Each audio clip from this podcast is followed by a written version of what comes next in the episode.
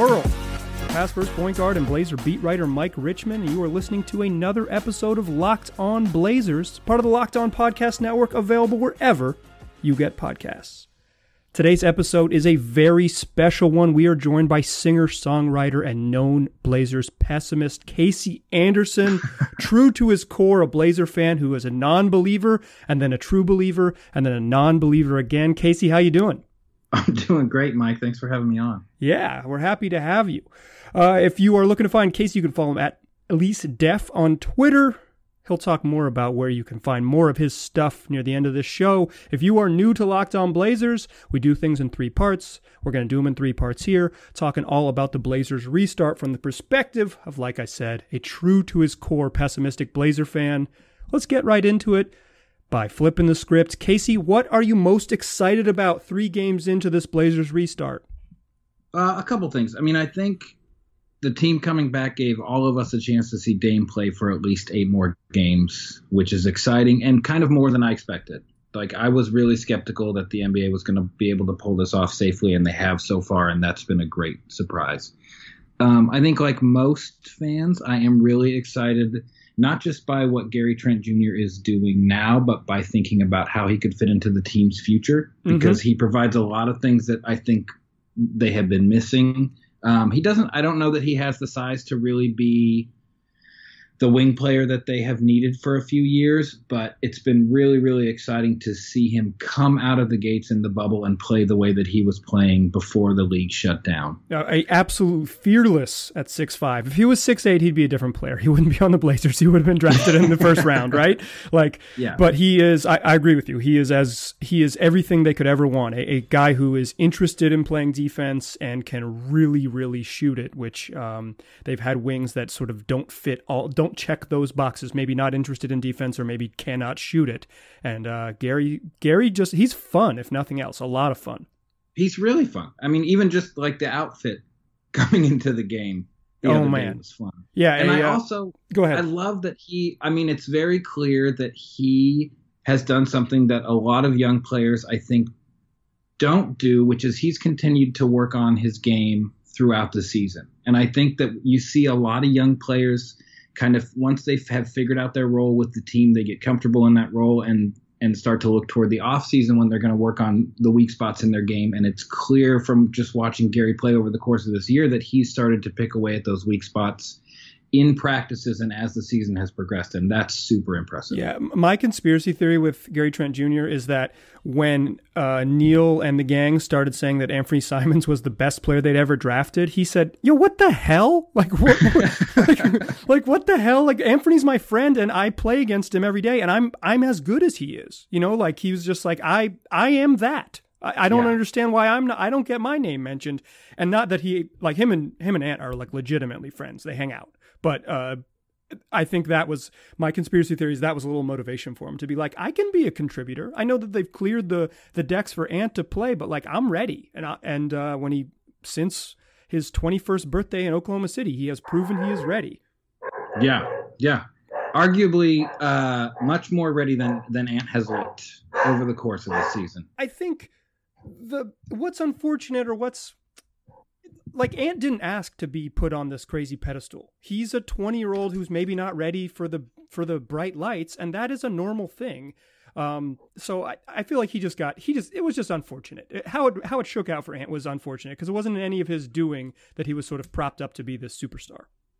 Yeah, that was those expectations were were set by I think that you know the way that that the organization talked about Ant and the as excited as some of the players were once they had spent time with him at practice raised the the expectations of the fan base and that's I mean we've we've seen kind of the same thing with Zach the way that he was talked about after he was drafted and and some of the expectations that were set by the fan base and it just it's really hard to be that young and live up to those kind of expectations. Yeah, it's it's it's Listen, talking about a 20 year old being ready to contribute in the best basketball league in the world is maybe a crazy thing to do. And I would recommend to the Blazer brass listening to this podcast, don't just don't do it this year. Don't just just don't do it. Just just don't. It's cool. Like you can say nice things without saying crazy things.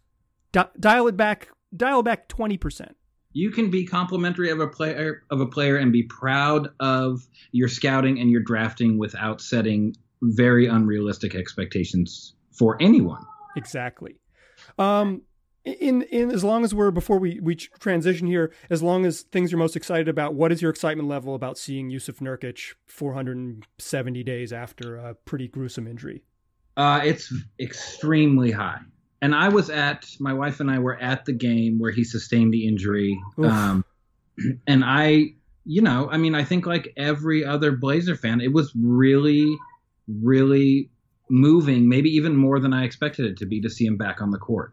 Yeah, I, I, I did. I mean, I think he's the most fun part of for me. The most fun part of the restart is that he's like really good immediately. Um, Yeah. he didn't he didn't need much time. He's just like, oh yeah, I'm really good. I've been waiting for 16 months. I'm really good.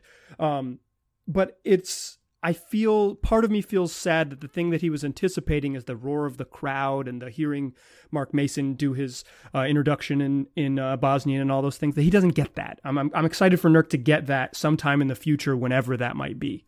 Me too. And not to like I know we're talking about the excited part and not to be a downer, but I started to think about how oh okay, he'll get that the first home game of next season and maybe not. I think unlikely, but sometime in 2021, I think there will be a some fans in the arena in some capacity, and Nurk will get his moment. It just might be two years after he wanted it. Yeah. He's been he just has been so good and I I mean I I think one of the funny things about Blazers fans is that um and someone brought this up on Twitter today like there aren't a lot of other fan bases where within the fan base they have to remind each other how good one of the players is Yeah. and I think we have really really taken what Nurk does for the team for granted over the course of his time here and like they're a different team they were um, they are immediately a different team with him back on the court Yeah, it's amazing. The to me, it's like, yeah, I know like intellectually that he's he's significantly better than Hassan Whiteside, but it's hard to put the expectations into a way that my brain can totally process. And then you watch it, you're like, oh yeah, he just does everything. He just he Yep. can pass and he can defend and he might be a little bit slow, but he's always gigantic and he just goes so damn hard. You do not have Yeah. to worry about his motor. yep All right, let's um let's get back to your to your sort of uh, core competencies and we'll talk about your your biggest concern, your true pessimism in the second segment. But before we get there, I want to tell all my listeners about my bookie. Say it with me now. Sports are back, baby. And now it's the time to get in on the fun with my bookie. My bookie is a slam dunk and a triple overtime game winner all wrapped into one. You'll love it, and that should be all you need to hear to, to start betting today. My bookie has up to the minute odds on all your favorite teams, and with Major League Baseball back, MLS in full swing, and the NBA restart going, there's never been a better time to start playing. With my bookie, it's easy. You bet, you win, they pay. Feeling good about your team's chances this year? Be sure to check out their World Series future bets. That's right, if you're a baseball fan, now is the time to show you believe. Get in on your squad's chances while it's hot. But why stop with baseball? Smart bettors are always looking to the future, and that means basketball, hockey, football, you name it. My bookie's already accepting bets on all your favorite sports and games. There's never been a better time to start exploring the world of online sports betting. Join today, and MyBookie will match your deposit 100%. Plus, they'll toss you a free $10 for an MLB future waiver. All you got to do is enter the promo code Locked On NBA when signing up. Remember, at my bookie, the terms are simple. You bet, you win, they pay. All right. We're still here with Kasey Anderson, singer, songwriter, and Blazer fan extraordinaire at Leasdef on Twitter if you want to track him down. Talked about things to be excited about, but Kasey, I know you. You, you, what you find, what what removes you are things to be concerned about. So when you watch this Blazer team, they're two and one. They're within a game of Memphis for the eighth seed. They're a game clear of the 10th place San Antonio Spurs while we're recording this on Wednesday evening. What concerns you about this Blazer team when you watch them? a couple things. Day, I, I have had my eye on. We know that Dame has had the foot issue, whatever it is, um, and so I, he has looked at times about a half a step slow, but he looked better against Houston. So I think it's worth keeping an eye on his health. Um, and and how hard he's able to go because they need him to go as hard as he can if they're going to advance, and especially if they're going to give the Lakers a series if they get to that eighth seed. Exactly.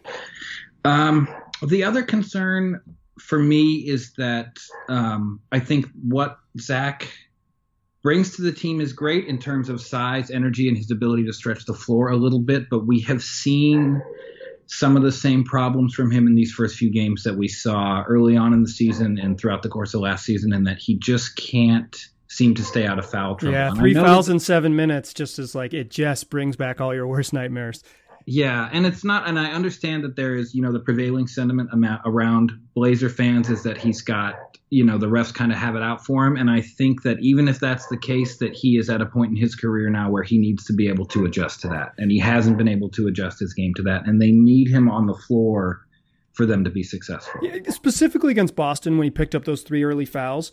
One of them was a good challenge block. You like to see him do that. One of them was Hassan Whiteside got uh, bit on a pump fake and Zach kind of had late help and got over there and committed a foul. You could say that's Hassan's fault. You could say Zach just needs to rotate over and not challenge. And then the other one, Zach just did a, a stupid reach in on someone going through the lane. I think if he cuts out the stupid stuff, he's going to get some sort of like just big man foul calls. He's going to get, um, he's gonna he's he's a guy who challenges shots at the rim. He's going to be going to be a high foul guy, like just by virtue of his skill set. But the stupid stuff is what you he's got to cut out of his game. He just can't pick up cheapies.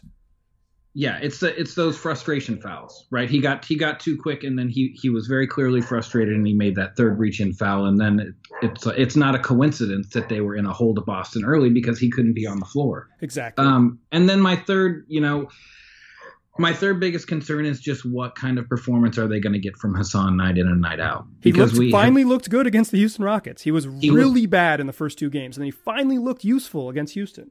Yeah, he looked great against Houston, and we saw that again throughout the course of the season. I mean, there were games where he was absolutely dominant, and mm-hmm. it felt like he was a piece that could be, you know, you could get really excited about the idea of him and Nurk on the floor at the same time and what that could do to defenses and what right. kind of space that could free up for Dame and CJ. Um, but when he's setting, you know, like when he's setting lazy screens, when he's chasing blocks instead of holding down the paint when he's making all of these mental errors that we've seen him make throughout the course of the season or it looks like he you know he maybe is just checked out. And i don't want to like i'm not a professional basketball player. I don't want to question his effort but there are games where it seems like hassan has just decided that that's a day where he didn't really want to come to work and they can't afford to have him phone any games in yeah right i now. mean it's you you in the nba if you get a reputation it's yours until you shake it. And so I don't think he's he can shake the sort of laziness, stat hunting stuff. Like he the dude has been in the league too long to shake it. It's going to yeah. be with him. The way he, the way you shake that label, and maybe that's the way we feel about all humans and not just NBA basketball players, is that you you shake it by out, like performing above those above that level. So anytime that you maybe regress back, the label comes up big. So yeah. I think some of it is Hassan just can't. He's not. He's not going to be able to get out of the things, the negative things we think about him. Um, myself definitely included. I've, if you've listened to this podcast, dear listener, you know that I have said maybe not nice things about Hassan Whiteside with some consistency. But to me, when he's he's in a position that's hard for him because I think limited minutes, having to be a self-starter off the bench is a challenge for like what I think are his issues. Yeah. But he's also has a chance to be one of the great backup centers in the league. Like I think Enes Kanter has like finally settled into being like, oh, I can just kick ass as a backup center. And I think if Hassan can find that over these next five games, that's the secret, right? Like, oh, I'm going to play against backups or I'm going to get a chance against some backups. I'm going to kick their ass. Hassan should should eat against most backup centers in the league, and he should have. And that was one thing where you know when you it, it was like him and Kanter he should have eaten against Kanter. Yeah, Kanter cannot defend a, a, player like Whiteside, and it just it was the absolute opposite of that. And then we saw Hassan set some really really poor screens, and that's it. And, and Dame and CJ need those screens to be solid in order to get loose. So yeah. if he's not gonna if if he's not gonna eat against a player like Kanter on the offensive end, and he's not gonna give what appears to be full effort on the defensive end, he he's more of a liability than he is an yeah. asset. And and that kind of brings up what I think is the, my biggest concern about the Blazers is they only have seven good players. Yeah. And one of them is one of the 10 best players in the NBA. CJ McCollum is a very high level sidekick. Jusuf Nurkic is, I mean, the center position is pretty stacked, but he's one of the very good centers in the league. But man, it's just they need everyone to play so well. They just can't. No one, none of their top seven, none of those dudes can have a bad night and they can survive. And that's my my concern. It's not that that those seven guys aren't good enough. It's that maybe a subpar night from Carmelo Anthony will sink this team because there's no other options. And it's not like someone's going to get a chance. And I'm like, eh, Melo hasn't played very well. Let's see what Nassir Little can do for nine minutes. Like, no way. It's just going to be the the struggling Carmelo Anthony is just going to play more minutes.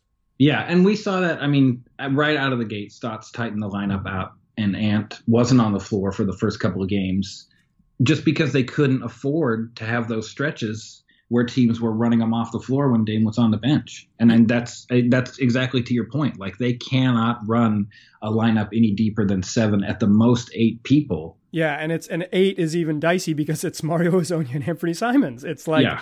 I, those guys have their moments, but it's just how much can you rely on them when um, the, it is it is a very slim margin for error in this thing. Um, it's uh, I will say this one of my sort of big takeaways from the bubble is the league should shorten the season and contract the number of teams because the games are good. When the games are very meaningful and there's only 20 teams in the league, they're good. They've been very entertaining. Yeah, they've been great, and I was really worried that it was going to be sloppy because everyone had had right. four months off, Same. or, and I kind of I I thought it was going to look a little bit more like playground ball, which I think really would have played into the Blazers' hands a bit more because of Dame because and CJ. CJ McCollum, yeah, yeah, exactly, exactly. Um, but the games have been good. Yeah, the no, really, been... really high quality basketball games. Um, yeah, the the first five games on national TV in the in the bubble in Orlando were fantastic. They all like came yeah. down to the last shot. It was it's been really good for the league, um, which I think was in danger of having an optics problem for sort of like the moral questions about running a bubble in the state of Florida, considering the current situation. And uh, if the games had sucked, it would have been easy to be like, they, they shouldn't do this. But the games have been good. They've been a, a needed distraction, even if they're an amoral distraction. Yeah, that's one I, I do. I I felt really conflicted about how quickly and easily I was sedated by sports. Same, like as, same. as soon as baseball and basketball were back, I have had some manner of sport on in the background most of my days, and it has really, really pacified me and been, you know, like I think rather than saying sports bring people together, they should have just said sports will bring you much needed comfort at a time where you have very little comfort. Where, where you're not finding it many other places. Yep.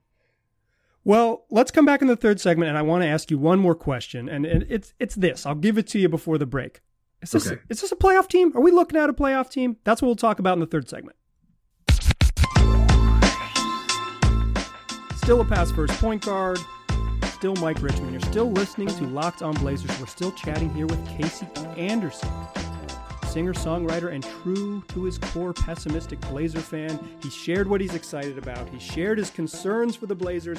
Now let's just get to the point. The Blazers are 2 and 1.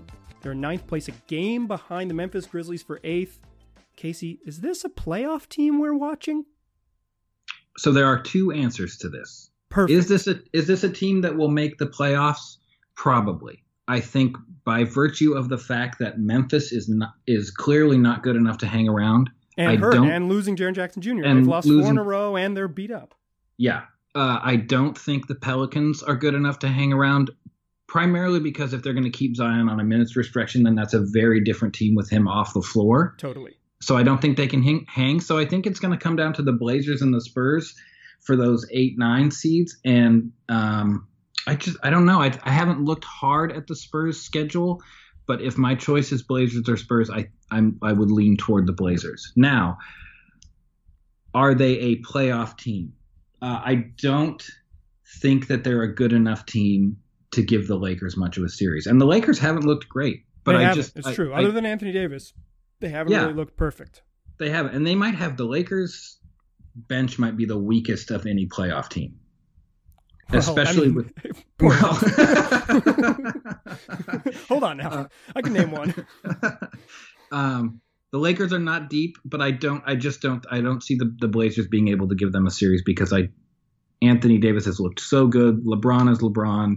Um, the Lakers probably would not have Rondo back by that first round series, but I don't think that would matter. So yeah, I think the Blazers will probably squeak in. Um, I think they can maybe get a game from the Lakers in that first series, but I don't think they'll be around much longer than that. Yeah, a friend of mine texted me. He, he, he was really excited after the, the Memphis win, and he said, Man, they look so good. It's going to be such a fun five game series against the Lakers.